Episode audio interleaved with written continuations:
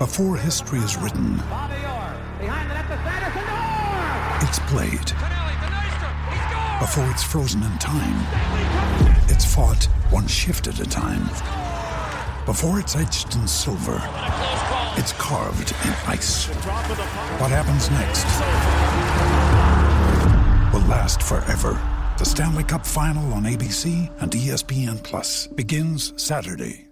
Now's the time to save 30% on wedding jewelry, only on BlueNile.com. Make sure your wedding ring is the one with your pick of diamond and lab grown diamond bands, all hand finished and graded for excellence. Or surprise her with something blue she'll love for life, like a stunning pair of sapphire earrings. Blue Nile's jewelry experts are available 24 7 to help, from fit questions to style advice. Right now, get up to 30% off at BlueNile.com. BlueNile.com. I'm Victoria Cash. Thanks for calling the Lucky Land Hotline. If you feel like you do the same thing every day, press 1. If you're ready to have some serious fun for the chance to redeem some serious prizes, press 2. We heard you loud and clear. So go to LuckyLandSlots.com right now and play over 100 social casino style games for free. Get lucky today at LuckyLandSlots.com. Available to players in the U.S., excluding Washington and Michigan. No purchase necessary. VGW Group. Void where prohibited by law. 18 plus. Terms and conditions apply. At Calor, we've always looked to the future, leading the way with our renewable gas bio LPG. Ideal for off grid homes and businesses, it cuts emissions by up to 90%. So, if like Mary and Mick Gorman and Abby Leaks, you're looking for a cleaner, more efficient way to cook and heat your home, our renewable gas is the right solution for you. And one that protects the planet too. Bio LPG, renewable gas from Calor. Find out more at calorgas.ie.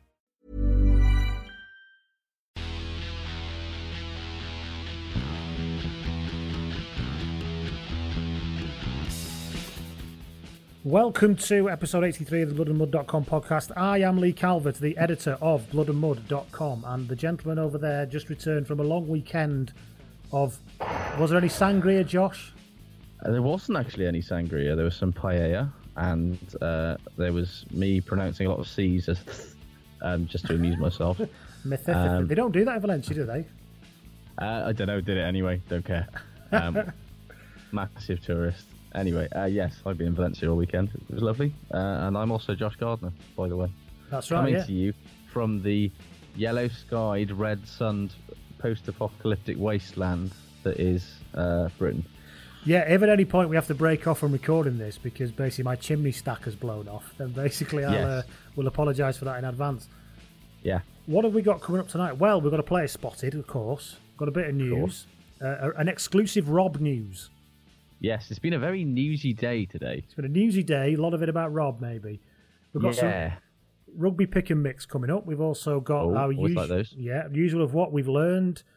At, I, don't even want to say it too early because I'm so mm. excited about about the really big thing that's happened this weekend. and all of you out there who are who are regular listeners to the pod will know why we're so excited. If you've come along that's new, stick around and we'll explain. We'll try and explain a bit later on as to why we're so excited. Yeah, I'll put it, I'll put it this way. I was taking time out of a very boozy evening, sat next to the beach in Valencia on Saturday night to keep very close eye on a game that involved no team that I supported. Yes, the biggest game in the weekend was in the Challenge Cup. Let's just say that. Oh yes, Um, what else have we got? We've got the usual, the shit good ratings as usual, and also we're going to have another look at, after last week, where people seem to enjoy it a bit, another look at another great rugby argument from times Yes. gone by. First of all, then, Josh, before we get stuck into that, let's talk about a player spotted. Nick Ma- Yes. Nick Metcalf gets in touch via the. I've not mentioned how you can get in touch with the pod. You can get in touch with the pod Oh. at Blood and Mud, or I'm Lee at bloodandmud.com. And how do they get in touch with you again, Josh? uh, at Josh Gardner or at Rugby Shirt Watch. Uh, yeah, I'll do really. we're on Acast, we're on iTunes, we're on, you know, we're on. every- You know where we are now. I've, you know, You're listening to it. You literally know already. Yeah, the- Unless someone's playing it to you in a car, in which case. in which I mean, case, I really hope there's no kids. Yeah. The, um, the, and the things I've noticed, the numbers aren't really going up anymore. I think we found our Hmm. level. We found yeah. our level. I think we found our niche. I'm happy with the people that we've got. yeah, we've got a nice little club here that you're all part of out there, Yeah. and we love you for for being part of that. And no doubt you love us in a in a quiet way, or you tolerate us, or you endure us. But either way, we'll take it. So Look, we if have you tolerate us, then you're no. hey. Now then, let's have a look at the player spotter for this week. Nick Nick Metcalf got in touch via the Facebook page. See, it's all we're multi-platform via the Facebook page. He said, Mm-hmm. All the so, channels. He said, "So I recently moved into my student house in Leamington Spa. Nice. This sounds I like a, it's a strong. It's a strong opening, that though, isn't it? I feel really That's a three already. walk into a bar thing, yeah. This being one of the nearest non shitholes to Coventry, he says, lots of the Wasps players live there. Going back a few weeks, I moved into my new home the morning of the Wasps versus the Harlequins game. When I was moving in, I took a break to admire the view from my window and saw Joe Launchbury walking a dog with a friend. He walked out of my walking a dog with a friend. He walked out of sight, and I thought more about, no more about it. About five minutes later, when down by the car unloading more bags, Joe walked past again, this time carrying a newspaper, but no dog anywhere to be seen. I hmm. do not know what happened to the dog. Maybe his friend took it. Whichever way, his newspaper and dog walk didn't help Wasps win later that day, although he did play a blinder. So, player spotted with added dog mystery. Yeah. What? What? What did you do with that dog, Joe? Joe Launchbury, everyone loves you and thinks you should go on the Lions tour. Maybe that's why he didn't go on the Yeah. Lions tour, is because they know about his terrible dog disappearing Yeah. secret. Joe Launchbury, dog murderer. You Let the word go forth from here. Hashtag Hey. Launchbury dog murderer. Yeah. I Do you know can't- what I find more remarkable about anything else than that whole thing? Not the dog murdering, none of that stuff. It's the fact that a 26 year old man was reading a newspaper. That is, isn't it? It must have been a Sunday, surely. Didn't he? Doesn't Nick? You don't tell us what day it is, but surely. If it was before the Wasp game, then it would have been a Sunday. But still, what sort of person under 30 do you know who reads a Sunday newspaper? don't know. Are we conser- sure that he's not like 50? young But he just do, I looks really bet. good for it. I bet Andy Goode does. But I know you lose loads of newspapers. Yeah. But he's elderly, though. What made me laugh was we're going to do shit good later, but I, I can't remember. I haven't found a tweet. and I'm really sorry, but somebody touches and said that shit this week was anything non-rugby related that Andy Goode retweets. uh, yes, he has shown his arse in that regard over the last. And what an arse it is, ladies and gentlemen. Now Oh, moving on. Speaking of arses, let's do some Rob-related news. Yes, I tell you what. When obviously I've been in Valencia all weekend, and I was like, I don't know what fuck we're going to talk about this week. You know, I basically I've seen some highlights, and you know most of Leinster Montpellier when I was in an Irish bar in Valencia. So I was like, what am I going to talk about? And then thankfully, all of the news happened at once at about two o'clock this afternoon. So brilliant. So, do you want to talk about Rob Howley will not be shortlisted for the Wales job? I feel like we He's should have finally some sort of- conceded to his wife's kidnapper's ransom demands and agreed Have to you not got apply. some sort of celebratory music that we can Um, run underneath this? Have I got celebratory music I can run underneath this? No, I've got I the mean- Taggart theme tuned. Oh, I, t- mean- I tell you what I've got. Listen to this. I've got this is totally random, listen to this. I have got this.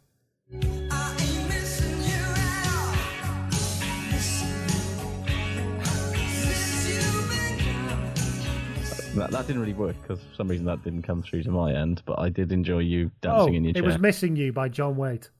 So yeah, Oh, that I'm wouldn't sure work. You're supposed to laugh. I've got something else teed up for later, but I forgot it won't work now because of this new recording No. device that we're using. Bollocks. uh, Anyway, yeah, no celebratory music. I'm afraid the, the No, listeners will hear that. You won't.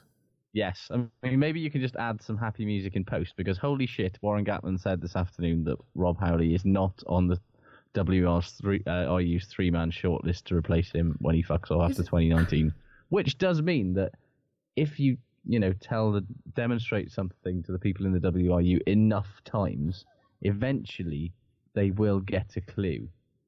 Like there's only so many times you can be woefully inadequate, but before even the WRU goes, yeah, no, and uh, yeah, so brilliant as far as I'm concerned. Yeah. I Like- mean, is it just me that thinks it's a bit weird that his current boss has just gone out in public and saying, "Yeah, he's not going to be on the shortlist"? Not, and this is a press conference where he was asked about the whole Sean O'Brien thing and like defended Rob Howley's comments, like qualities as an attack coach, and then was just like, "Yeah, he's not getting my job though." oh, This was a very this was a very weird press conference from Warren Gatland for a variety of reasons, but we will come on to that in a little bit. yeah. But uh, yeah, so good news after two attempts to take over Wales, both of which you know were broadly failures. he's actually managed to to finally put them off. So thank fuck for that. And here's hoping Wayne Pivac I suppose the question keeps is, his. I just hope Wayne Pivac keeps his sort of post November 2017, uh, 2019 clear because that was going to be my question, you see, but you moved on. I stopped because you were moving on to it anyway. Was around, so you think it'll be Wayne Pivac, do you? I think it's going to be the, the list is probably Wayne Pivac, Dai Young, and somebody else. Yeah, maybe Steve Tandy. Why not? Failing forward is basically what he does. So What else have we got here on the news? Another Rob related news. Rob Andrew is still launching even more people under the bus. fuck me, that guy just will not quit, will he? I know he's got a book to shill. No doubt a shit book, by the way. Yeah, But- imagine how boringly written it will be.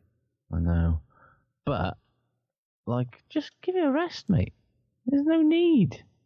There's not. I mean, right for me. Imagine if like Rob Andrew was your housemate. Going back to Nick's point before when you were a student. Imagine if Rob was your housemate. He'd probably like he'd, he'd shit on the carpet, but then get you evicted by the landlord, and then he'd probably like marry your girlfriend, who he'd then cheat on. He'd divorce her, then somehow get her to give him all of her belongings in the divorce settlement, Yeah, which he'd then burn in the street, which would incur a council fine. But then he'd get the council officer sacked and install himself as director of waste services before being knighted to the services to the community. Then write a book about how everybody's shit apart from him. That's basically Rob Howley's life. Rob, not Rob Howley's life. Rob, Rob Andrews' life. Too many Robs. Yes. We did say it was Rob Heavy. It's just, Can't blame us for that. Rob Heavy But- sounds like a singer of an 80s metal band. uh, yeah, and on Base Guitar we have Rob Heavy. um, no, it's oh, he's just such a prick, isn't he? Like- all you can. What's he called the other day? Has anyone, has, it, has, has there any other person got out of his way to be more of a total ring piece? I know. that kind of sums it up, doesn't it? But he does like like. I thought that Lancaster was very dignified in the way that when he was asked about it, he was just like. basically, sort of covertly said, "Well, he didn't fucking say anything about that at the time, did he?" Um, but you know, everybody else is sort of behaving in this whole thing like they're actually trying to be polite, and he's just like, "I fuck you," and Oh, I keep punching my microphone stand. I'm very sorry, everybody. there's Uh, just it's like, is there? I wonder who he'll be throwing under the bus next week. Well, I mean, who's left? already had. Well, that's the thing. Who have we had so far? We had Stuart Lancaster, Yeah, um, Brian Mike Ashton. Tindall. Mike Tindall. Brian Has Ashton. Martin Johnson been launched under the bus yet? No, he was basically uh, very effusive about Martin Johnson, which incl- indicates to me that he's fucking terrified of him Yeah, because still. Johnson was terrible. Yeah, yeah, and unabashedly, because he blamed basically all of England's World Cup failures on the players letting him down, as opposed to the fact that he had absolutely no qualifications. I love the way you to said be in that, like it's all with capital letters. The players Yeah. let it down. Trademark. Yes. Yeah, like when he had no credentials to be a fucking coach, oh, let Oh, it's alone an staggering. international coach. It's It was staggering. remarkable. So, yeah, it, I mean, Yeah. it's just a, it's So- a standard stitch-up sports book, isn't it? Yeah. So on it goes. Right then, let's have a Yes. look before we get into the into the meat of the weekend. Let's have a do a quick rugby pick and mix. Oh yes, Yeah. I like so we have got this. This comes in from uh, a gentleman called Tyrant, or, or I can't tell if he's he's wanting to call the player Tyrant. Anyway, Both. b- maybe brain of James Haskell, hands of John Michel Gonzalez, tackling Strong. Tackling of Bakkies Botha, personality of Austin Healey, Oh, and the oh, fight. Jesus. Yeah, I know it's strong, isn't it? And the fighting ability of Gerard Cholley. Tell us a bit about the player. Haskell Brain can't come to grips with the fact that he's a dickhead. French forwards used to be particularly nasty, and Sholey was an ex heavyweight boxer. Basically, he says this player is a massive Austin Healey who now has the actual physical clout to carry out his evil schemes. And then he finishes with, This is not a world I want to live in. No, I mean, if that is if that were a real thing, then I would pray for the red sun, yellow sky apocalypse to take me today. Yeah, never mind Stephen King's It. Imagine that as a feature film. You'd be hiding behind your popcorn for that one. No, uh, well, actually, can you let's do that. Let's make Stephen. Can somebody Photoshop this monstrosity together and then put him in Stephen King's It clown makeup, and did, we'll send it to James Haskell and see what happens.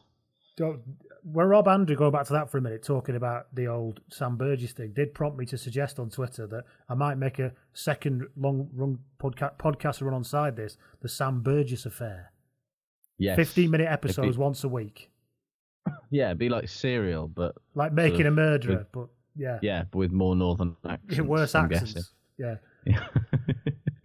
So we found Um, out what yeah, we learned from good. the weekend. You probably Yeah, learned how much should. gin and tonic you can put away before you collapse in a heap in a Uh, piazza. I've, I've learned that in in Spain they make gin and tonics with tonic water that somehow is luminescent and it glows blue under black lights, which is very impressive, but did alarm me. It's because of this kind of nonsense that we're leaving the EU, Josh. We will not stand for blue tonic water. Foreign muck, indeed. Obviously, tonic water is very, very not foreign. No, yeah, not at all. Mm. Right then, what did we learn? Anyway, yes, um, I learned that Welsh rugby just cannot stop fucking itself. like, Now, I'm, I'm putting a time limit on Welsh rugby this week, so Yes, get it out of the way, I'll and then we can move on. like changing a selection law so that arguably your best player can't even represent his country when he's one of the main reasons that you've you're rethinking this fucking law in the first place. Mental. That is mental. Like this whole yeah, they they changed the selection policy thing today, so now they're doing the Aussie style sixty caps. Yeah. Or you can't um, or you can't play for Wales if you're outside of Wales thing. Who does But that? Who does a- that leave eligible? Jamie Roberts, And uh, Faletau. right? Charteris, has he got more than sixty? Uh, or are they ring point, fenced? Are they, are they still going to have Uh, the five ring pe- ring fenced players plus the no, sixty that's caps? The, no, that's the thing. It's it's purely. Uh, it, they're saying that it doesn't apply to people who previously like they're being really weird about it because they can't. it's almost like they can't don't have a fucking clue what they're doing, isn't it? Charteris has got seventy four caps, so he'll be fine. Has he really? How many of them came off the? Was him coming off the bench like a horse doing a cartwheel? Well, He kind of started that many. Honestly, Yeah. know, who knows? But But like, yeah, it's it's it's a weird one because.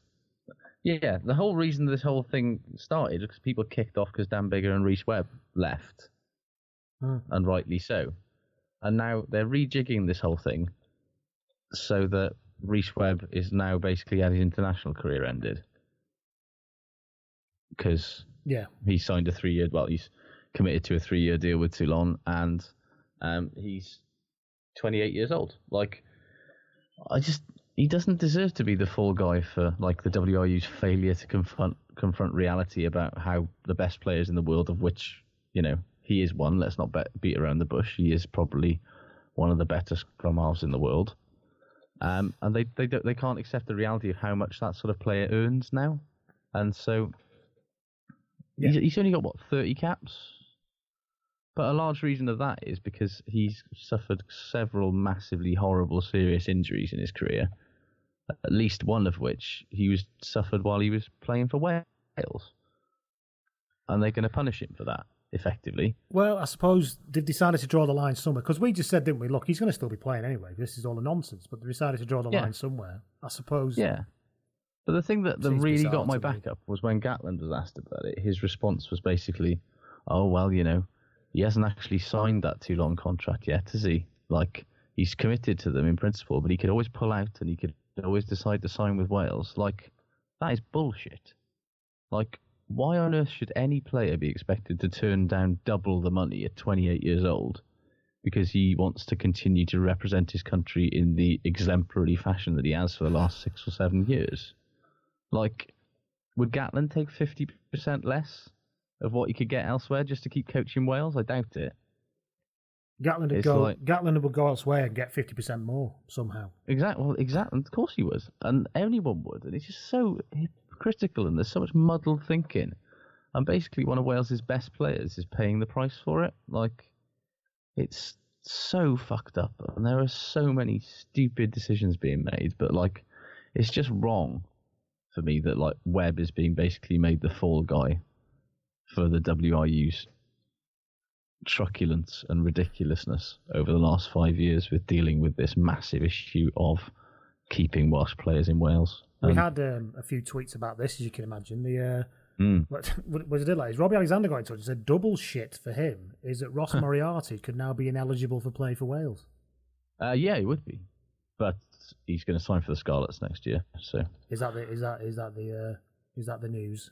Is that the tip? uh, as far as I'm aware, yes, that's going to happen. and So- also, Joe Taring points out, and this is very very true. Getting rid of Gatland's law only to replace it with a system that continues to deny Aled Brew his rightful recall to the national setup. well, there is that certainly. He could always go back to the Dragons, though, couldn't he? Well, that's, I, I imagine that he wouldn't go anywhere near the Dragons with a fucking barge pole right now because he's playing for Bath. Starting for a- Bath. Yeah, at 31 or 32 years of age. But you know, it's it's the problem is that like it's fine they're doing this, but they're not actually fixing the problem that is the national dual contracts thing. The pot isn't nearly big enough to to pay for It's- all of the players that they need to pay It's for. a like, what, total unmitigated clusterfuck from start to finish. and Yeah, they need to they've got- basically put the reverse gear in and move backwards and let it beep while it goes backwards slowly until they figure out what the fucking hell they're doing Yeah. because it's just a They just need to re- confront reality. That NDC pot for all of the dual contracts in Wales, and they're paying what sixty percent of them, is two and a half million quid. Now, bearing in mind that Rhys Webb is on five hundred thousand pounds a year or whatever at Toulon, like, Yeah. ha- It's you, a You nonsense, want to increase we- that. You might want to increase that pot size a little bit, lads. It's a nonsense, and we kicked the arse out of it last week. So let's uh, yeah, let's, let's leave not, it there. Let's not go there again. But while we're on Aled Brew, can I just say what I learned from the weekend? Is that regardless of what that analysis said last week, no brew, no clue is an undeniable fact. It is, and I mean, God, that try that he scored. What, what was, where was that Ali Brew for the first, you know, thirteen years of his career? And that tackle he put in, which Yeah. then I mean, about five minutes after that, Rokoduguni put that tackle in that he did. And you're not Yeah. telling me that that's not fucking hell. If Aled Brew can defend, so can I. Definitely, he's inspirational. Also, was that Rokoduguni thing a tackle, not a horrendous high tackle? It I don't have been a think it was. card. I, I think it's I no, I think it was what you would call a rugby incident. The guy was about two foot off the floor and he Fair dived in and his arm came now there's two ways you can look at it. His arm came under the armpit to punch the ball out, or he uppercutted him. I can see both sides of the argument, but the fact is, I, I don't that- think he was particularly bothered about which one of those he was doing.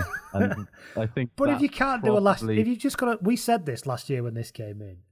Yeah. If the WRU, if the WRU, if the if World Rugby, it's not all the W. it's not all the WRU's fault. I'm so locked into that. If if Rob Howley won't let people score, no. If um, if you W- won't let people if score. World That's Rugby, problem. if you can't tackle like that in that situation, in all honesty, that, what World Rugby is saying is just stand there and let them score. That is because and there's I- nothing I'm- else you can do. It's a nonsense. True. But I'm with you there. 23 0. And also, that point you made the other week about how Blackadder's turning Bath into the Crusaders slowly. That was another classic one where for most of that game you were like, Treviso. Hmm. They were shit. well going to win this, Treviso. And Yeah, they lost yeah. 23 0 because of Gandhi Aled Brew. Yeah, exactly.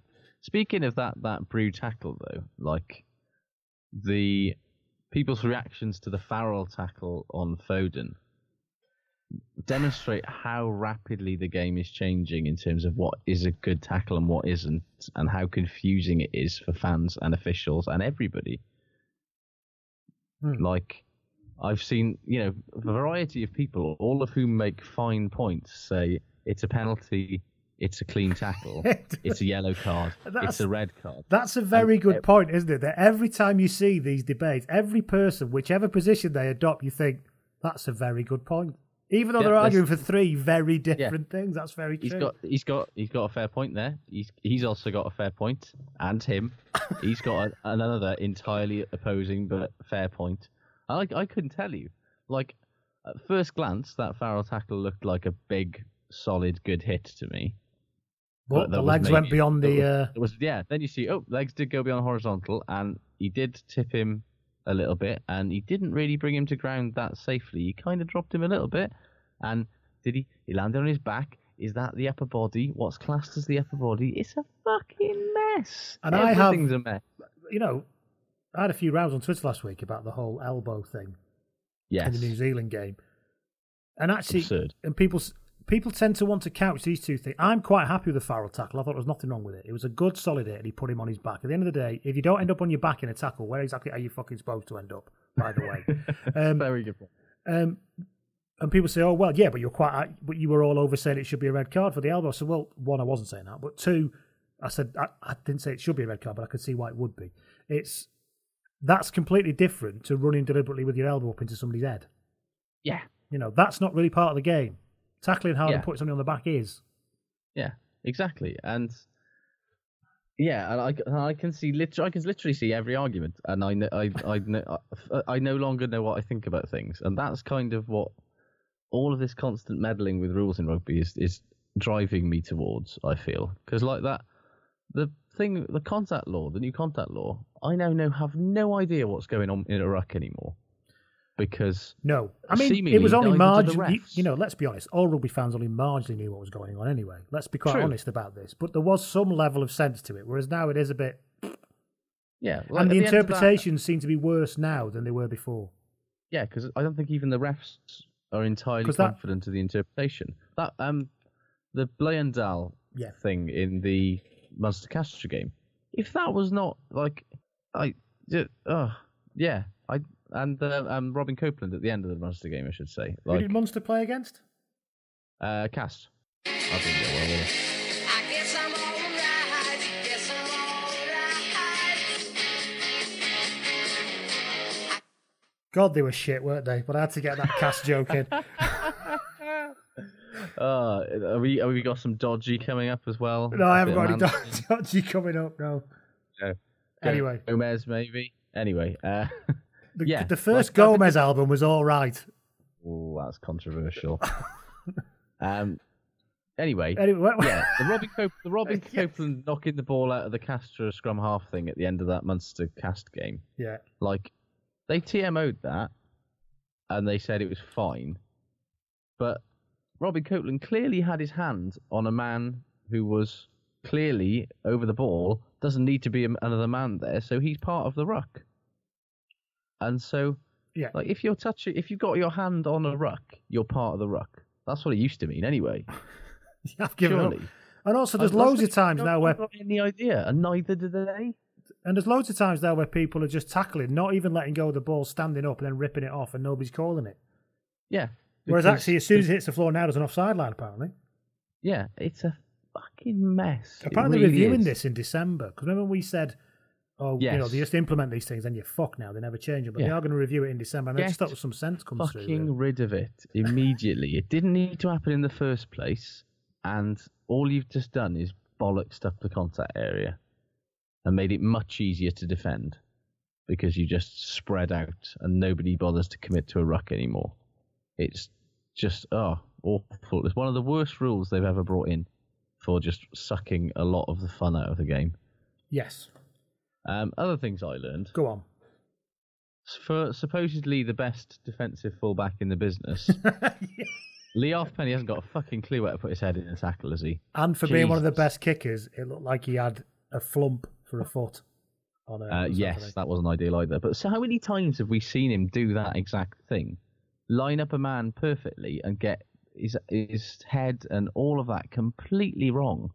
And he's injured himself a few times doing that. And it's like, He can't tackle Lee, with his left shoulder, can he? no, Lee, learn where to put your head, mate. It's basic shit. Like, and you're going to is what- really hurt yourself. That's another thing. Well, Properly he hurt has yourself. really. He really hurt. Remember that um, game against Australia where Kurtley Beale scored the breakaway try in the 81st minute or something to Hmm. ruin my life.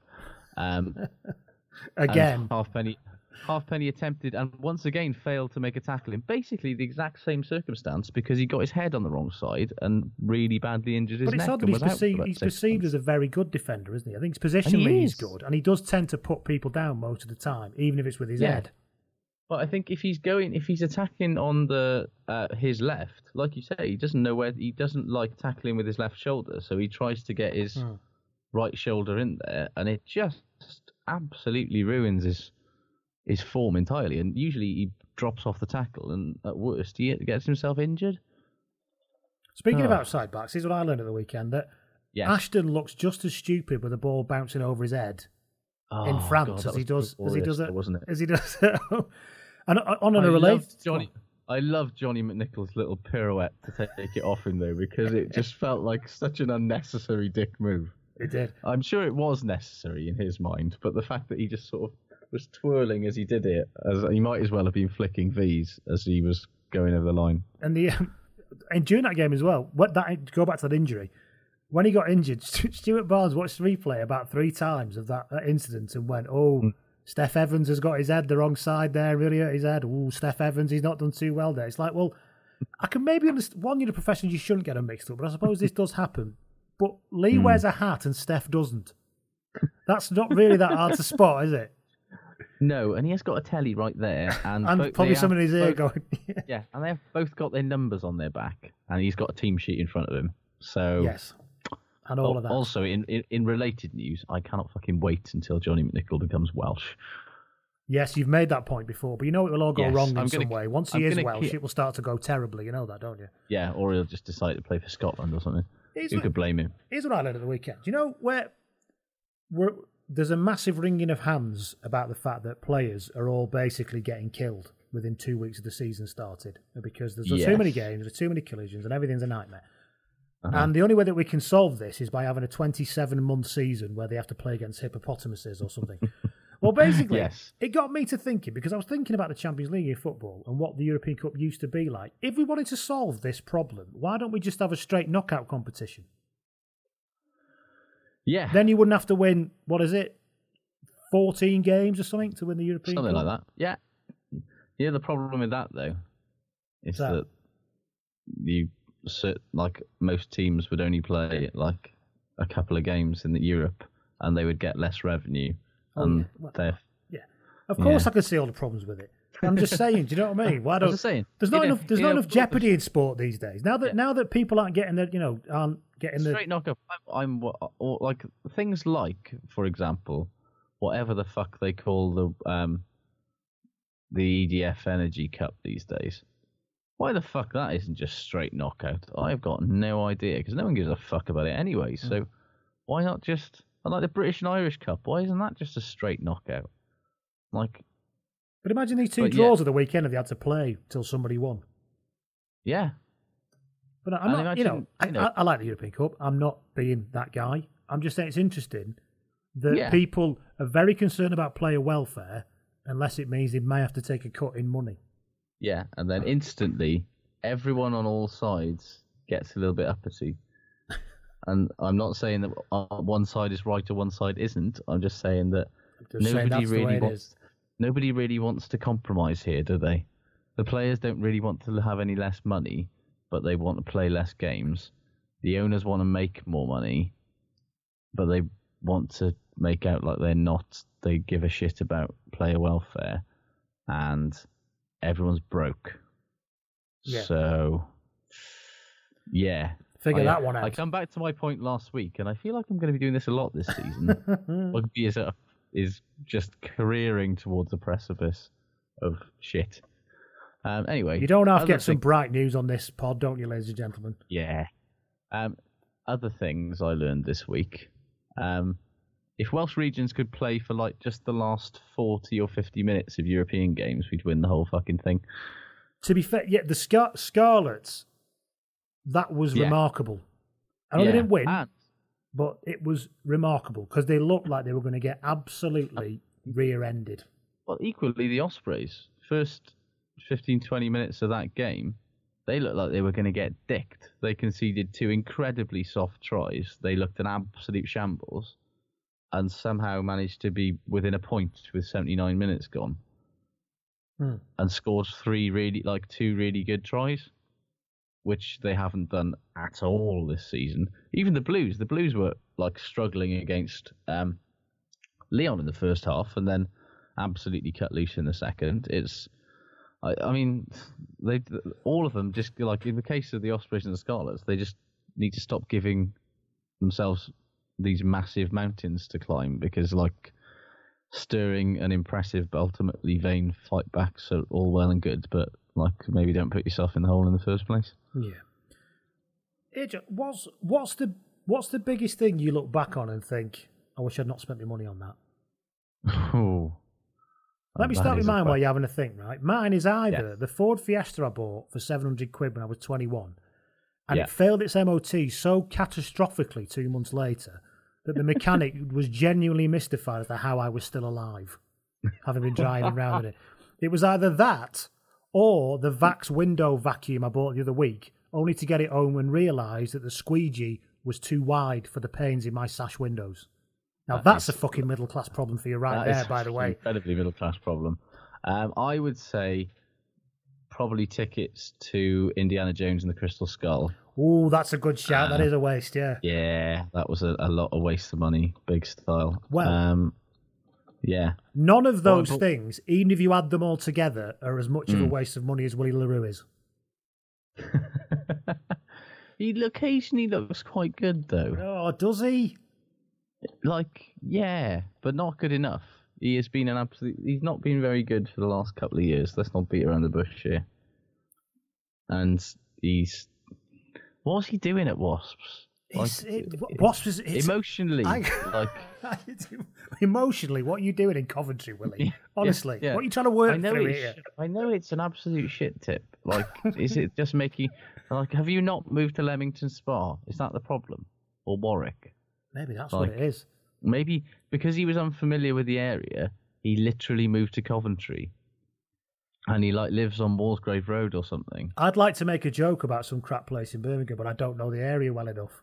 So No, I yeah. Well, I I lived in Coventry for a year. Oh, I forgot that. Is- Yeah, is, you did, didn't Is you? Willie le Roux living in in Hillfields? Is that the problem?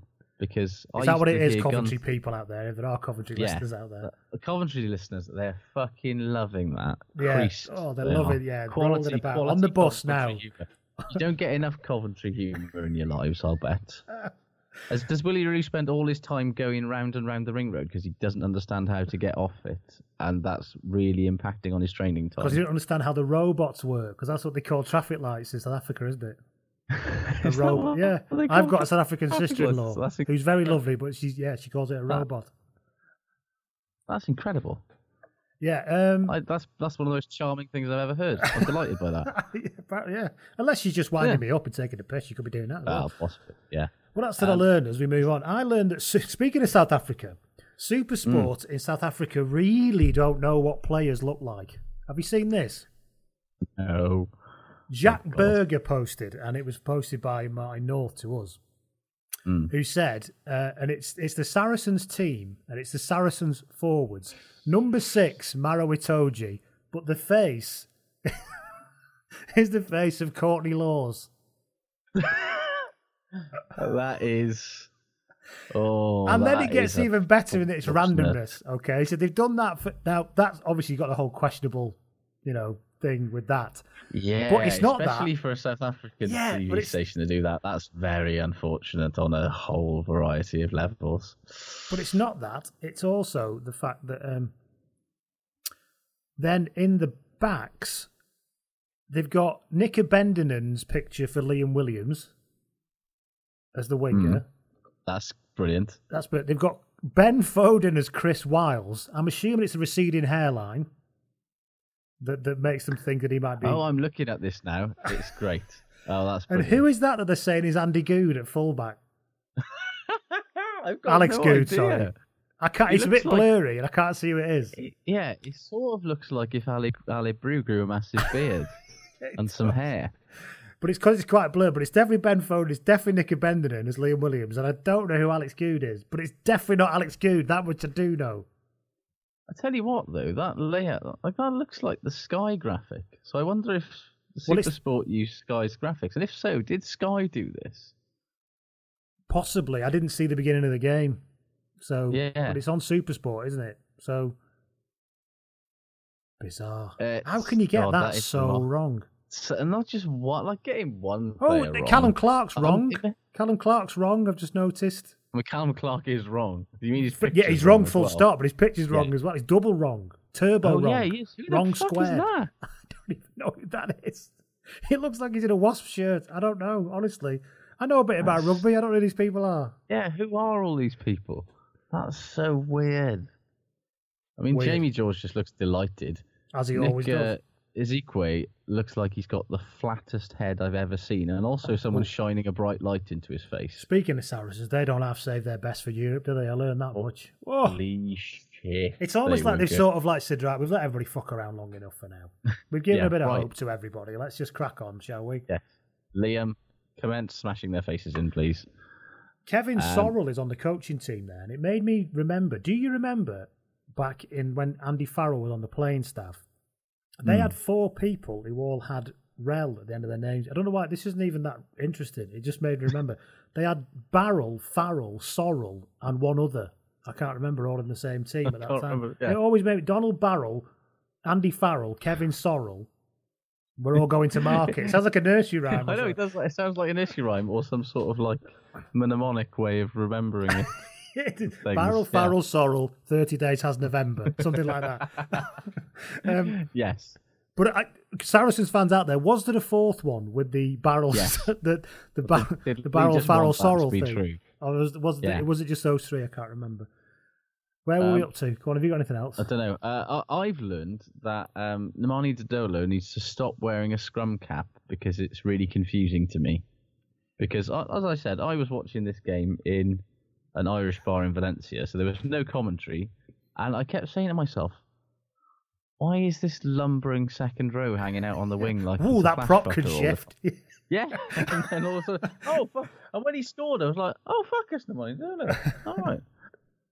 I mean, yeah, because I, I, it's a new development for him. It does, it sort of, I don't know. I like being able to see his shiny bald head as he's sort of careering down to the. All 22 try line. stone of him barrels along. Fucking hell, he does. He still barrels along though, doesn't he? Jesus. As Bill McLaren He would say, like a runaway milk lorry, like a runaway milk float. Yeah, he took some stopping on Saturday, and uh, they were not stopping him. Well, they were, and then they weren't. Then he weren't. Yeah. Um, and Uh, yeah, well- while we're on France, can I just say, I'll just make a point there. It has to be said that Racing 92 must be the most unglamorous, glamorous club you've ever seen in your life. Their ground looks like Sardis Road. It's terrible. And nothing against Sardis Oh, Road. I love Sardis Road, but it's not very glamorous. Yeah, everything against Sardis Road, and uh, yeah, but no, it's weird, isn't it? Aren't they moving into that new arena next they want to year? move somewhere. But yeah, they'll still only have 37 people watching, no matter where they go. It's bizarre. Oh no, maybe they're thinking that you know, oh, the U Arena, it's now called. Uh, the U yeah, Arena. It's gonna have thirty-two thousand capacity. Why? They're opening. Are they planning on doing something else there? Uh, yes, for forty thousand for concerts. I've got to say, it's not for the rugby, is it? The international bull competition. It says that the, the, a movable stand will allow it to be used for indoor sports with a capacity as low as 5,000. I feel like they could probably do that with That- the rugby as well. That's a stretch, isn't it? Really? That's a yeah. stretch. Yeah. Anyway, have we learned anything else, or are we? Do, uh, have we got anything else there? Uh, one more thing that I've learned, actually, uh, speaking of France, La Rochelle, bags of fun. Um, but I don't really know what's going on with Quins. no, apart from Marcus Smith looking impressive again. Yes, but yeah, very Quins impressive. are just. I can't. under- You know, Quins have been like this for about three years. You know, when you go to write a season preview and you look at Quins Yeah. and you go, "I've really got no fucking idea what to say here." I'm a fairly creative bloke, you know. But That's kind. they're like a te- they're like a team preserved in like incredibly mediocre amber. like I, lad I was on on the stag with on on the weekend is a Quinn season ticket holder, and he was just basically like, Did he have a Barbour jacket on? Um, I'm sure that he uh, he does work in the city. Hello, Middy. um, and but uh, yeah, he he was just like I I don't understand why they did what they did three years ago or like two years ago because like Conor O'Shea, it was clearly not working out. Like Hmm. they weren't doing that well. They weren't doing that badly, but they'd clearly fallen. Given the amount of money that they've got and the amount of good players that they've got, they should be a lot better than they are. Hmm. And yet, they kind of were quite, for aside from that one Premiership win, they've been very average under Conor O'Shea. And then they he went, and their decision instead of like let's have fresh ideas, let's do something different, let's kick things up a gear. They go for Big John Kingston instead, who's part of the team already, and like if he, like, as as the lad quite rightly pointed out, don't you think if he had any good ideas, they would have actually used them already? Yeah, it is. so like, that, isn't it? what's what are they doing? And it's yeah, it just kind of it's purgatory for them, isn't it? They're just sitting there doing the same thing with the same group of players with the same idea every season, and it just they've just gone so stale, and it's getting worse by the season, and it's not really good. A Uh, couple of things finally for me. One, it's definitely the shirts with Northampton. Now, I know it was a different shirt this time, but it had luminous things on it. Anything that's Yeah. luminous leads to terrible performance. Fair enough. And uh, as ARG King, Ja- King Ja- Jacob IV on Twitter got in touch at Blood and Mud, and he said, "Shit is- wow. Wow, yeah. Saints clawing their way back to form and confidence only to have it crushed by the Saracens juggernaut even worse than before. We've all been there, mate. Don't Yeah. don't beat yourself up. You know, they're- Don't worry, this this this confidence boosting Ospreys loss from this week is going to seem like a blissful memory compared to the absolute prison shaming that is going to occur at uh, the Allianz Park for the Ospreys next weekend. So a lot of people are making a big thing about we should learn something that Krasnodar have beaten Stade Francais. One, no, you shouldn't. One, they had to travel to Siberia. Two, it's the you know France French teams don't give a flying fuck about going ten miles down the road to play away. That's Exactly. how little they care. Going to Siberia Esprit- to play away. yeah, esprit de clocher or whatever it is certainly does not apply when you've gone all the way to bloody Siberia. Esprit Like- de clocher. What's that spirit of them Uh, things you put over a plate to keep food warm? Uh, the bells. Basically, it's the notion that French teams uh, only perform when they're within the sound of the church bells of whatever town they're in. ACAST recommends podcasts we love. Changemakers is a new podcast series with me, Claire McKenna, talking to people who stand up, speak out, or challenge us to think a little differently. It's about the greater good, families and children respecting their own individuality. In the next couple of years, like I hope I never have to have conversations about racism ever again. Like, I just want to get to the stage where you know people are just people. Nobody's pooling the resources together and actually being able to show how much of an impact it will make when people do come together. Changemakers with Claire McKenna. Search for it now wherever you get your podcasts. ACAST is home to the world's best podcasts, including the David McWilliams podcast, I'm Grandmam, and the one you're listening to right now. now we've done the weekend, can we get onto the real fucking proper news? From the Yeah, weekend? that's what. That's again. I feel like we've wasted too much. Time. We've time wasted on too this. much time It's- on this already. It's fucking happened. It is It's on. a- it is the fuck on. The Cuthbert Plisson Cup has, as Adam Baldwin pointed out on Twitter, it now has a growing global footprint.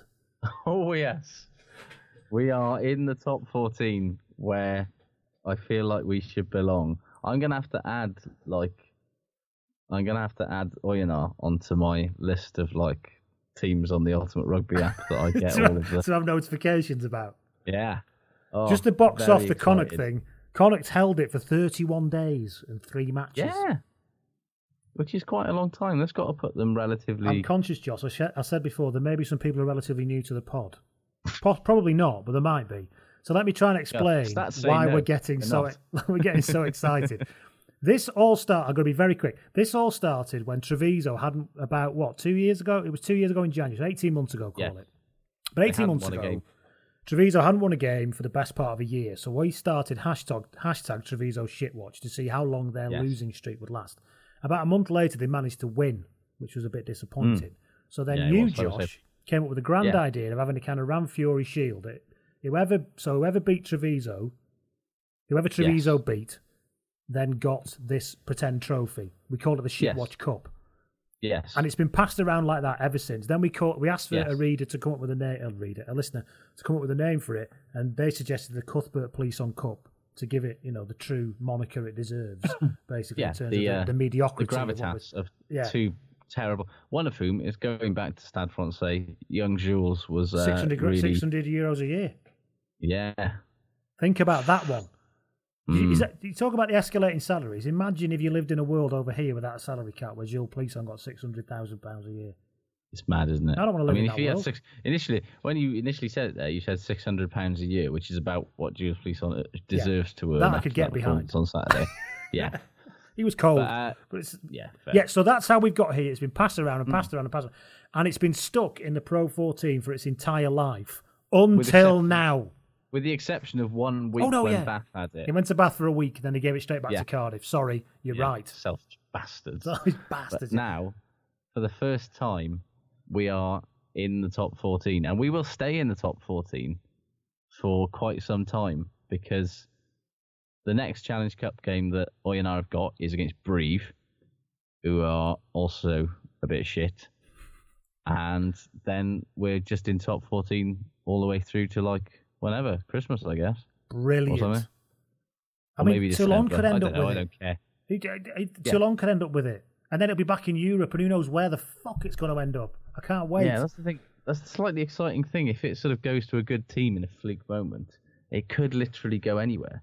Let's not forget that, like, Mourad Boudjellal, like, he occasionally organises those ridiculous, like, north-south tournaments. Like, they could go to Super Rugby. Will they It be classed? uh, Will they be classed as canon? Or will they be Well, it's a non-canon? competitive, it's a competitive fixture, isn't it? Because we don't know, count playing for a pre-season, do we? We don't count pre-season. No, but they're they're playing for a trophy. It's a competitive fixture. I'd count it just because it would excite me So, more than anything else. so, so, ladies and gentlemen, who stuck with us for so long while it's Oh, bounced around the, the, the bean can of the Pro 14, yes, and can we just the say lid is well and truly to- off. By the way, Yeah, can we just say congratulations to Munster and Scarlets for being the only teams in the Pro 12 never to have uh, Pro 14, well Pro 12 actually to have never held it during Round of near two-year bounce around the fucking league. you managed to not be as shit as everybody else. Well done Well in terms done, to this. well done indeed. So that's corporate So, yeah. and cup. We'll keep an eye on it. Be- Fucking we, we, sometimes leave it week to week now. We won't be leaving it now. So you know are not No, playing who? Brive next fucking Oyonnax Shitwatch is on. hashtag Oyonnax Shitwatch is on. As ever, if you want to follow uh, at the uh, CP Cup on Twitter, that's where you can find all of your Shitwatch slash Plisson Cup news, hot off the press. In case when the I press can be bothered to be turned on. Yeah, in yes. case in case I forget it or we forget the login of that Twitter. Uh, Which I have done, so I've not been able to update it. So it's all as have. I, and it's on my phone, and that I, I don't know what the password is, so it, God knows what happens if I use my phone. Or a new Um, version gets installed. Yeah. or a new version gets installed. Indeed. So uh, yeah, enjoy it while you can.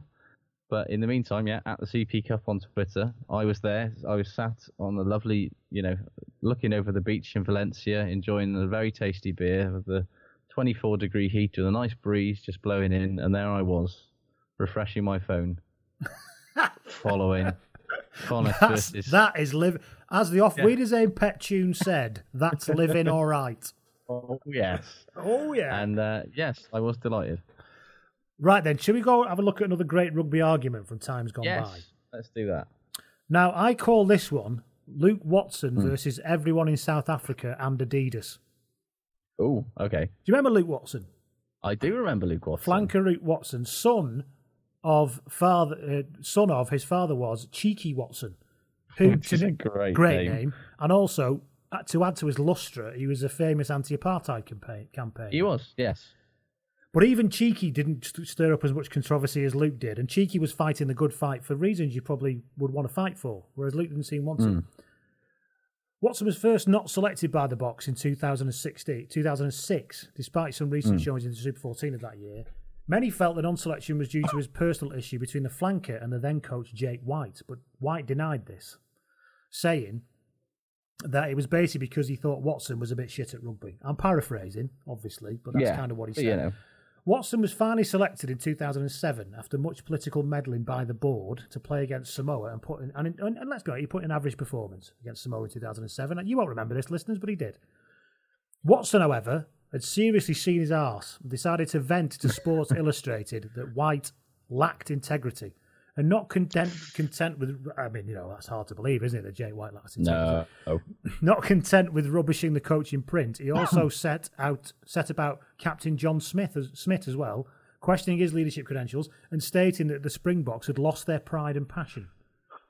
Jesus. He didn't confine his arguments to the national stage either. Following a substitution for the game against the Stormers, he refused to turn up for a press conference with the coach, and in 2008 was stripped of the captaincy of the province after the players had apparently lost confidence in his leadership skills. Jesus. Amazingly, put it this way. Amazingly, Watson also managed to anger his sponsor Adidas by being filmed in training wearing Nike boots.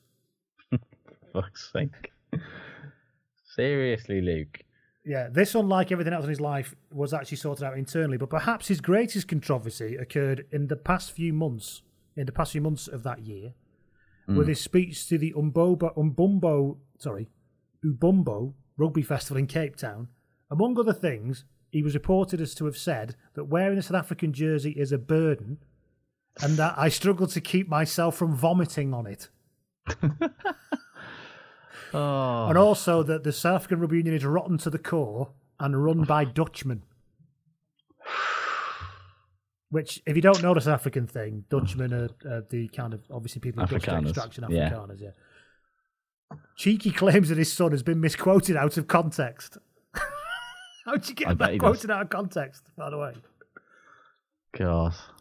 Um, so basically, he was stopped from the autumn matches in Europe because he refused to get on the because basically the, the touring squad that autumn then wouldn't get on the coat on the plane with him when he was in the Springbok squad. Yeah. God. I, I sort of vaguely remember all this happening at the time. It's just as a, a sort of thing about Luke Watson's rugby career, his Wikipedia page, Hmm. the section controversies, is substantially longer than any of the bits about his rugby. I kind of love him. I do really love him because he just I- doesn't give a I- shit, I'm does he? so- Well, he's a like he's a, a bit of a well, like I could, I got real sympathy for him, but I can't help but think that I think he's prefer, like a very principled person, but also at the same time he's a bit of a kind of like teacher's son kind of thing going on, you know, because like Cheeky Watson did loads of stuff playing like integrated mixed rugby teams Yeah. and stuff in South Africa, which is part was a big part of his work of anti-apartheid stuff, which is obviously brilliant and uh, very. But it does feel like he was a bit of a kind of helicopter dad, overbearing dad, kind of. And the thing that sort of, like, yeah, it's like he obviously had these things that he felt very strongly about, and but I'm not sure that he ever like he really got his point across in the right way. You ever. could say that, yeah. And, and he kind of just was. He didn't have any tact. Like there were ways and means in which he could have sort of because obviously he, you know, entirely laudable goals of wanting to see a more integrated, more like progressive South African rugby union, all of this stuff. But the Hmm. way that he did it made him sort of come off looking like a bit of a fucking brat and an I mean, nothing says times. principles like wearing night boots when you're sponsored by Adidas. That's the Ah, biggest yeah, I mean, principle stand that, that. you can take. Disgrace, absolute disgrace. But then, of course, he But went like- to Bath, didn't he? But that was the that's the thing, like, because because when you took him out of that environment, where obviously, like, he's you know he was famous before he even put on a rugby shirt in South Africa Yeah. because he was cheeky Legacy Watson's son, and all that, yeah. and that is a huge problem. You know, it's the it's the Jordi Cruyff problem, really, isn't it? What, he was shit at You know, football? Is that the problem? well, yeah, but and that's you know he didn't want to have the Cruyff on the back of his shirt Yeah. because nobody wants to deal with that legacy. And obviously, you know, his dad isn't I mean Johan Cruyff, but like Yeah, his but yeah, dad is a is a is a big figure in in anti-apartheid stuff and in South African you know sporting on the South African sporting landscape. And there's yeah, it's just like where do you So he went. how do you deal? How do you be a professional player and deal with all of that expectation, all that baggage? And then when he went to Bath, all of a sudden he is out of Hmm. all of this, you know, constantly feeling like he has to sort of bang the drum for all of these sort of things that he rightly believes in. And he just got on with being a rugby player, and he was brilliant for Bath. I remember him being brilliant for Bath. I Hmm. think they made him captain as well. And Well, he did two years at Bath, then he went back to South Africa in 2010. He went back to the Hmm. uh, to bring it full circle to the Pro 14. Now he went back to the Kings or the Eastern Province. Yeah, Kings, well, the king. You, he went back to the Kings basically to be captain there, and to. I think he just Kings missed were- having massive public slanging matches. He found it all a bit too sedate over Well, here. I, I believe his dad was president of Eastern Province Rugby Union, and so and when they started the Kings, basically, he was like, right. My son is coming in, and he's going to be captain of this new team that we've created. That's going to play in Super Rugby. Yeah. And Yeah, that's a problem. He may have been quoted as saying, "While I've enjoyed my time at the Rec, the English is just too da- tam- damn polite to ful- fulfil that part of my life where I need to have a massive row with people." Yeah, maybe. I I've mean, tried time and again to irritate the bad sponsors, but they just seem to just won't let they just won't have it. Yeah, so I'm yeah, off back to South uh, Africa. Dyson really like it, or Hellpire as it was at the time. Just 'cause I- they just they just don't seem to be allowing me to really I- nag on aggregate. If I if I go back to South Africa, just if I just gently cough in a press conference, it's greeted with howls of outrage. So that's kind yeah, of they what say I I'm want. trying to they say I'm trying to throw up on a springbok or something. I love that. That is brilliant, though. The shirt makes you want to throw a- up on it, and it's But you- rotten to the core. Wouldn't you love to have uh, like a, a leading international to stand up in a well, go back to WRU, right? Wouldn't it be brilliant if somebody stood up? If Rhys Webb stood up now and said, "This is rotten to the core," I feel like Yeah. throwing up on the shirt. Shit makes me want to throw up on it. But that's you know all of the things that he said like that. You understand you understand where he's coming from, but he's saying things in a totally tactless way. That. But there's just yeah, not enough I- of this anymore, is there? We No, all we all want to see a bit more of that. I think I think I think you know I know it was only like 2000 and six, you know six seven through to about 2011 but can you imagine if social media had existed when like, yeah, it in the way wasn't quite it a thing now? then, was it? Can you imagine? can you imagine? can you imagine the pylon that would have been on social media? it would have been insane uh, which So there is you go. another reason why Twitter is awful Um, Great rugby arguments again, ladies and gentlemen. Luke Watson Yes. versus South Africa, Adidas, and probably anybody who comes in his uh, public anywhere near Yes. his space, really, for yeah, a period basically of time. Shall we do shit good to finish this off? I think we probably should shouldn't we What do you want to do first?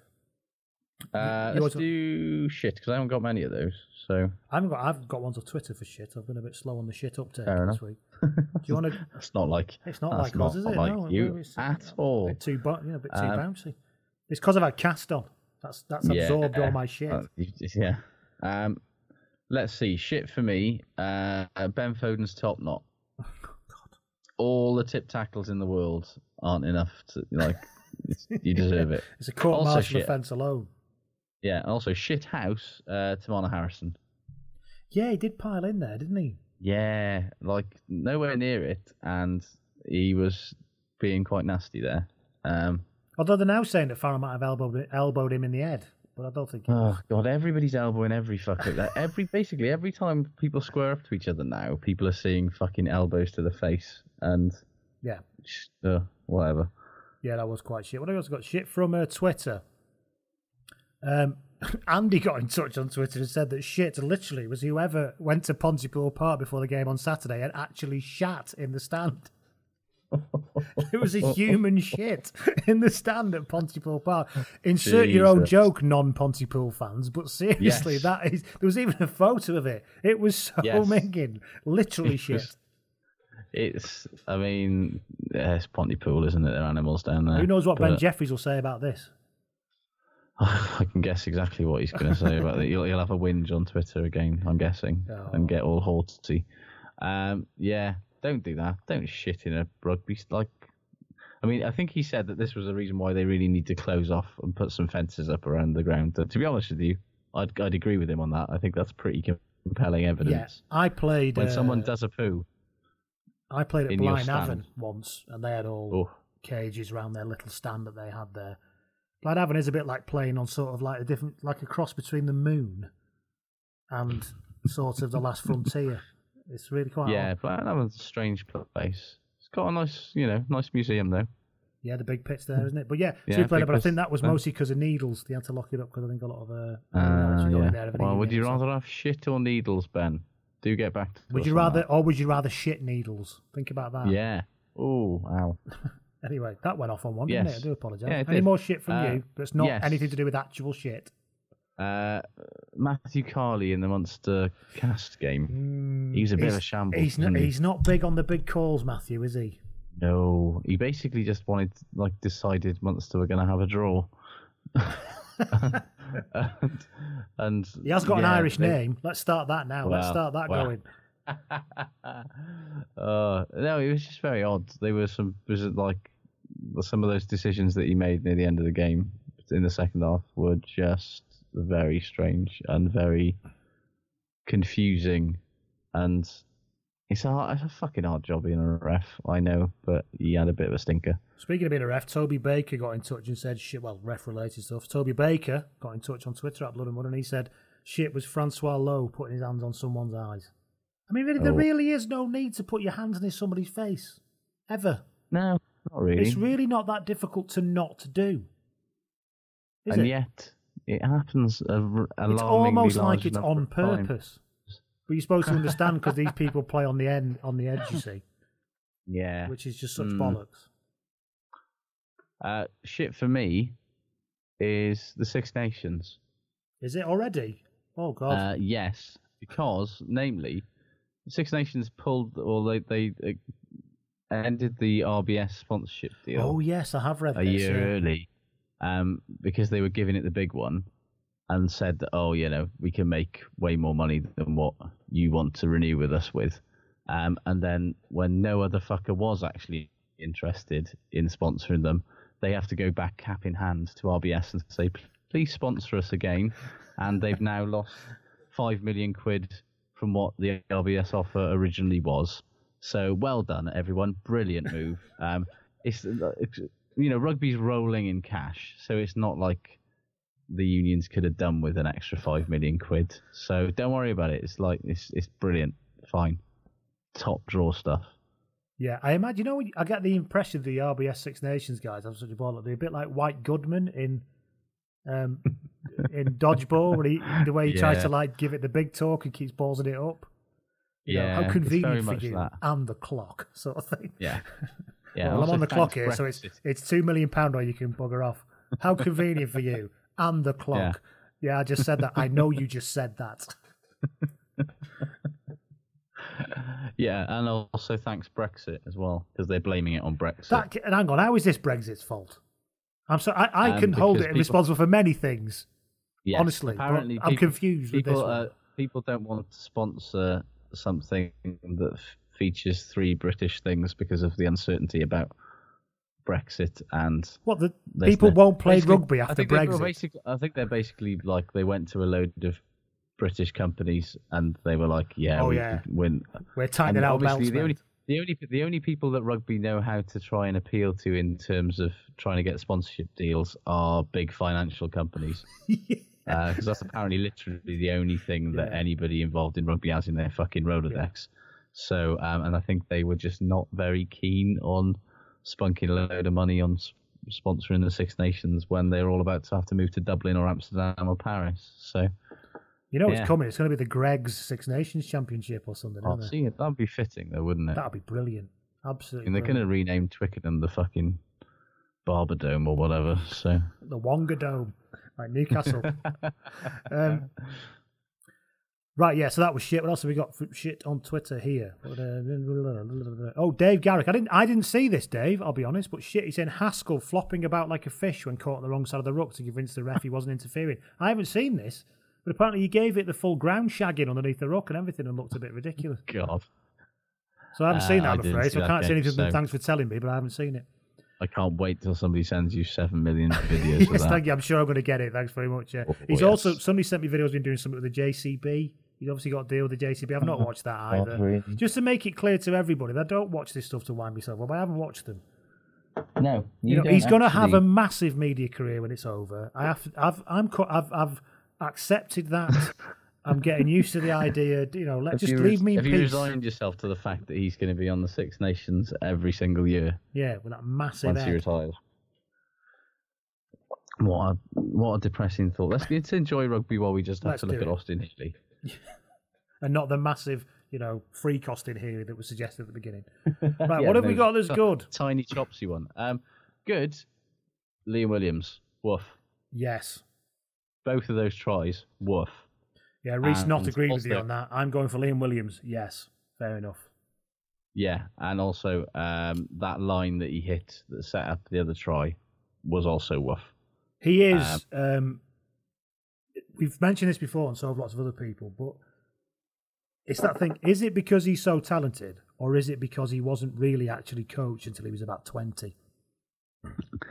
I do wonder if it's a little of column A and a little of column B. Yeah. But whatever it is, it is a joy. Like the fact that he scored on both wings, doing basically the same thing, i.e., taking the ball out wide, a ridiculous step, and then a really nice finish. That's quite impressive. But of course, it could have been Nick Abendanon doing it, so it's all very confusing. Yeah, he's a bit short, Nick Abendanon, so I He is a don't think he'd have made that second try. But uh, yeah, no, the people say he's not as good at the wing as he is a fullback, but he didn't look bad with 14 on his back on Sunday, did he? if he's allowed to, So- I think he looks he looks good he's allowed- anywhere. He's allowed some freedom, and if you can let him do that, Yeah, because you, you can tailor your attack to say, well, actually, whatever number you've got on your back, you could you're the one that gets freedom, and everybody covers for that. That can be done. But that's what- you know that's what they make. That, why Chris Ashton was so good in a Saracen shirt because they basically gave him freedom to go And, run, those lines and run those off the run shoulder runs. Yeah. they allow Liam Williams has finally clicked after about a month of getting his you know feet under the desk. Not that there's a desk, but you know, um, that he can do that, and this it could be quite a scary prospect for everybody else. I think. What have I got as good? Uh, Robbie Henshaw, famous referee baiting gobshite Robbie Henshaw. Uh, but anyway, him, My friends. yeah, him stopping Nadolo after being bumped. So Nadolo come fly. You've all seen this, but it, Nadolo come flying through, bumped him on his arse, and as he, it was amazingly athletic actually. As Henshaw was going down, he basically then span and managed to do a tackle around the ankles. Yeah, Kind of, I sp- he pirouetted on the bit- floor on his on his on his haunches, and then went back at him. It was amazing, and then It's stood up and managed to rip the ball off him. say what you like about Robbie Henshaw, he is an absolute physical specimen. And I mean, Nadolo is a is a is a big old man, but it's the way that he sort of tried to do the tackle and then sort of did this weird like arm movement thing that I liked, as if he was sort of falling over Yeah, like oh, a cartoon. oh, oh, oh. But some then somehow managed to turn that into a positive play. I was amazed by that. It's incredible. Then like, go over. one, Yeah. I, I, also, was that illegal what he did? What the which bit? The clear out. I think where he so. won the turnover because that was clear. To go New back to the original point, that- who cares? Yeah, new rules. That's a rock formed. Yeah, offside And line. he You shouldn't be doing that. He came. Yeah, he came straight in at the side, over the top, and Yeah, we've done this before. Do you really want to rob the game of that? That was one of the best things that happened no. this weekend. Fuck no. But they're trying to rob the game of that. And that's the thing that annoys me. What I Anyway. did love as well is Nadolo as well later on because I love we all love Nad- Nadolo, don't we? Mm. He did an absolutely massive hit on Adam Byrne later on. Yes. And Oh, when, yeah, and when absolutely Byrne was him. splattered on the floor, Nadolo did the brilliant "I've just battered you" double chest slaps. He's lying on the floor, so he hit Yeah. him and just went like this on him. Yeah. You know, like we've all Good that happened to me once. I was playing sevens, I think, and I dived. I did. I actually dived on the ball, the wrong side of the rock. I was completely offside. And the bloke, their scrum after the double chest slap on me and went, You're offside, bet! Boom, boom, and then like ran off. And it was just like, Yeah, I know. I'm just trying to stop it coming out, sort of thing. But I'm fully aware of what the I'm double doing. chest tap, it's a legendary Oh. move in rugby. You're offside, bet! Yeah. Boom, boom. Yeah. In the same way that the uh, shake of the head, the sh- the ruffle of the hair is the universal sign language for yeah, you fucked up there, sunshine. Yeah. What else have we other got that's goods good? for me?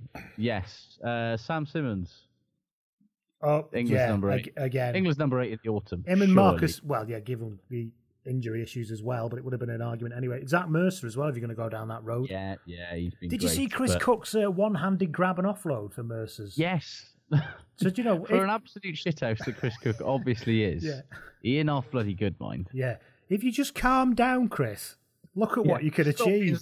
A massive arsehole all the time on the pitch, and it's very entertaining. It's I much like easier to do that kind of thing if you're still on the pitch, Chris. You know, it's not that difficult to understand. Yeah, if you're not in the bin for chopsing or punching or just doing something nasty. Yeah. It's much easier.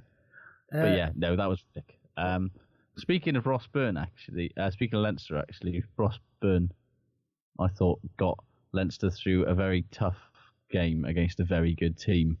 Yeah. And he's very young, and he's playing, you know, filling Johnny Sexton's boots is not easy at the best of times.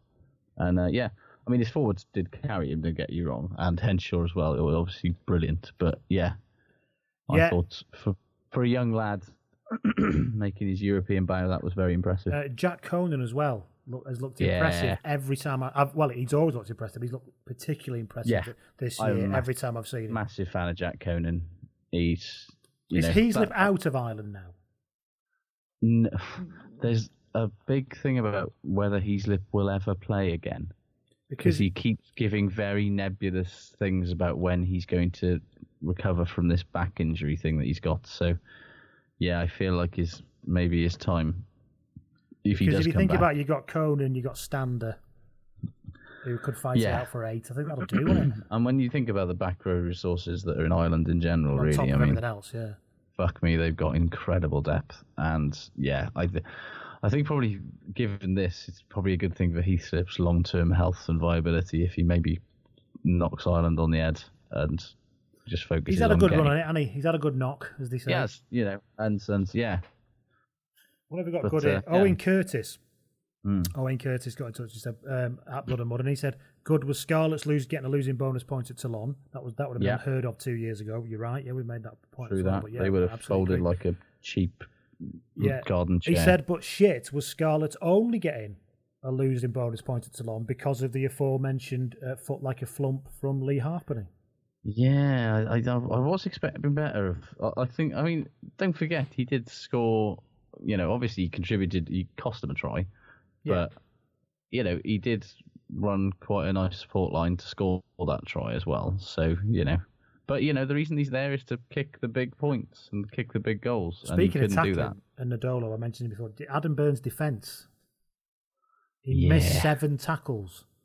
It's and somebody great, pointed out that, yeah, but he was against Nadolo, except he did exactly the same last week. Yeah, that is my big. Like I like Adam Byrne a lot. Remember when Greenwood named him in his Lions team?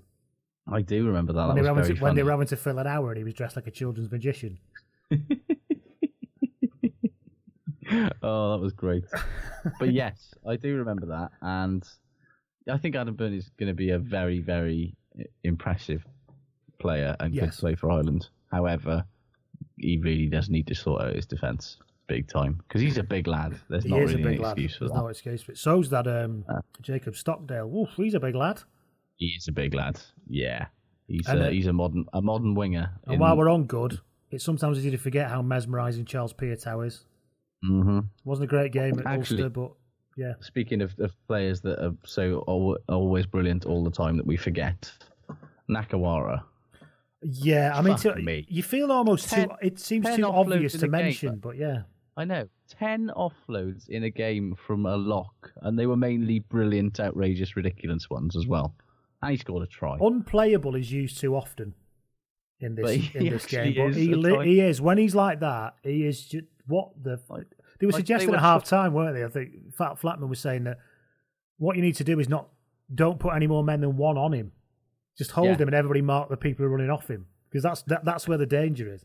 Yeah. I like there was there were moments where like he had three or four men like bungling him into touch, and he'd just get a fucking telescopic arm up there and just throw a six or seven yard offload, and it's just like how how do you deal with that? I did. It he is the wonderful. most interesting thing in that Racing team by a country fucking mile. Yeah, Because the rest of it's a pile of bollocks. the twelve people watching must be in fucking orgasmic raptures every week. Yeah, so what else have we got as good? Uh, Well, Martin Solomon got in touch at Blood and Mud and he said good was seeing the legend that is Sean Holley at the Amman Adventure Sportive yesterday, which was Sunday I'm as sure we're the recording. Am- an Adventure Sportive is a very exciting I'm sure up the Amman, yeah. event. Uh, but shit Yeah. was he didn't get his guitar out, no guitar with him. Oh, so therefore it's been ruined now. It wasn't good. Yeah, ruined it, that's like Martin. Shit. Yeah. Um, good for me. Uh, the Barbars are having a women's team.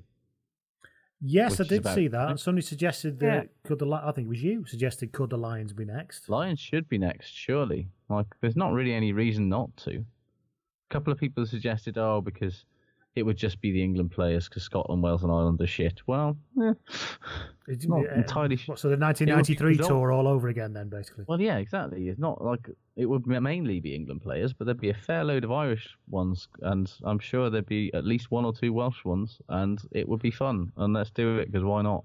I uh, did you see that somebody tweeted? Sorry, gone off track here. Somebody somebody Hmm. tweeted, um, "Who would you want to be in carpool karaoke with James Corden?" Yes, And I retweeted Mamuka Gorgodze in a really foul temper. like And it. people have jumped on this. Uh, so, for for example, Magister Equitum said James Haskell immediately after being splashed with water. Yes. Will Matthewman said Ross love to see Moriarty with a migraine. Yes. And Have you seen Ross Moriarty's dyed his hair a sort of peroxide blonde? Have you seen how awkward Ross Moriarty is on the Mitsubishi adverts on the telly? Oh no! You I know the bit in between that. the adverts where it's people, it's Gloucester players Oh, talking to kids. Yeah, yeah. I didn't know there was a Moriarty Yeah, one. well, he's in I the saw huddle. the John Afoa one, which always looks weird. He's in the huddle with a load of kids, and he says something like "stick together and always follow the ball." But it's the most wooden thing. Bless him. Of all his strengths, this isn't one of them. But he's Yeah. um, yeah. there will so, be no post-career acting for uh, so young Ross. Will Matthewman, thank you very much, has said Ross Moriarty with a migraine. This could be a new feature. So yes, challenge accepted. So I throw this out to you. Yeah. Listeners out there, what rugby playing type people would you like to see in a confined space with James Corden being driven around? Uh, the Pontypool front row. the Viet Gwent. Charlie Faulkner, drunk. Yes, and angry, so angry. We had Bobby Windsor at our end of season D once. Have I told, must have told you that story? No, I don't think you have. He was very drunk. You don't, I don't understand a word that he was saying. He just told loads of jokes about Charlie Faulkner. Well, I mean, were they at least good jokes? Yeah, you know, I, I left school at 17. Charlie just come out of Borstal. They were quite, you know, you giggled when you were sat there in your number ones and a few drunk drinks in. Fair enough. But he was the tour of New Zealand when he asked for some, when Charlie Faulkner asked for some bacon and they said, we haven't got any bacon. And Charlie Faulkner said, what? Three million sheep in this country, you got no bacon. I'm pretty sure that's not true, but it still made me laugh. That is great. That I want that to be true so badly. Sorry, I went off on one there. Have you got any goods for us before we finish? Uh, no, I think that was me actually. I think it was. Anyway. Oh, Aled Brew, obviously. Well, we've already covered it. It's a standard item, but Aled Yeah, Brew, yeah. yeah, But yeah. actually, genuinely did play well, and the mystery Brilliant. of it rolls Really on. good. Don't try and understand it. It's No. like it's like the Cuthbert Plisson Cup. Don't try and understand it. You never will No, never just- understand it. Just enjoy it. Will Gaines last week tried to do some kind of you know spreadsheet with it. Don't, don't. No, fuck that shit. Sports science is killing sport, Yeah, and it'll kill Aled Brew, and nobody wants that. yeah. Don't let don't let Opta anywhere near Aled Brew. That's what I say. Oh, they, they do a horrible tweet with his name again, wouldn't they? They put they, what would they put? Brewed. Brew.t Home home brew. pot. Something like that. Yeah. Ugh. It's something awful. Anyway, thank Uh. you all for joining us this week. Yes, indeed. Again, thank you for subscribing. Thank you for your contacts. Thank you for everything. Please, you know, and tell your friends if you enjoy this, if you think they might enjoy it, and let everybody know because you know, let's get a few more listeners in the club. Yeah, and, and let's face it, we're not paying for advertising anytime soon. There'll be no promoted tweets or Facebook boosts from us about No, any of this we get stuff, some we so- get some adverts inserted by Acast to cover our costs. But that's about it, really. So thank you for Yeah. your patience with those So- as well. Yeah, exactly. Just, just, just spread the word. Tell your friends. Be our street team. Indeed, and also I will just drop this in. Like, like uh, uh, Josh has got his rugby shirt watch website. I've started a football podcast now. It's called Nessun Dorma Podcast. It's about eighties and nineties football. So have a look at that if you fancy it. It's And it's already more successful than this one. So uh, enjoy this podcast while you can, everybody. Because uh, it isn't. be It isn't actually. I- it got into the top ten of the iTunes charts of the weekend, and I don't know why. Because it certainly isn't based on listener numbers. Let me tell you that. I've got no idea. Anyway, thank you all. I'll speak to you soon. Bye. Take care, everybody.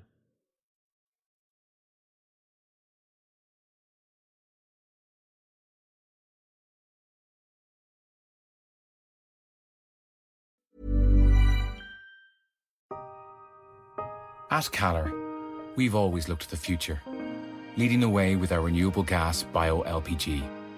Ideal for off grid homes and businesses, it cuts emissions by up to 90%. So, if like Mary and Mick Gorman and Abby Leaks, you're looking for a cleaner, more efficient way to cook and heat your home, our renewable gas is the right solution for you. And one that protects the planet too. Bio LPG, renewable gas from Calor. Find out more at calorgas.ie. Sports Social Podcast Network.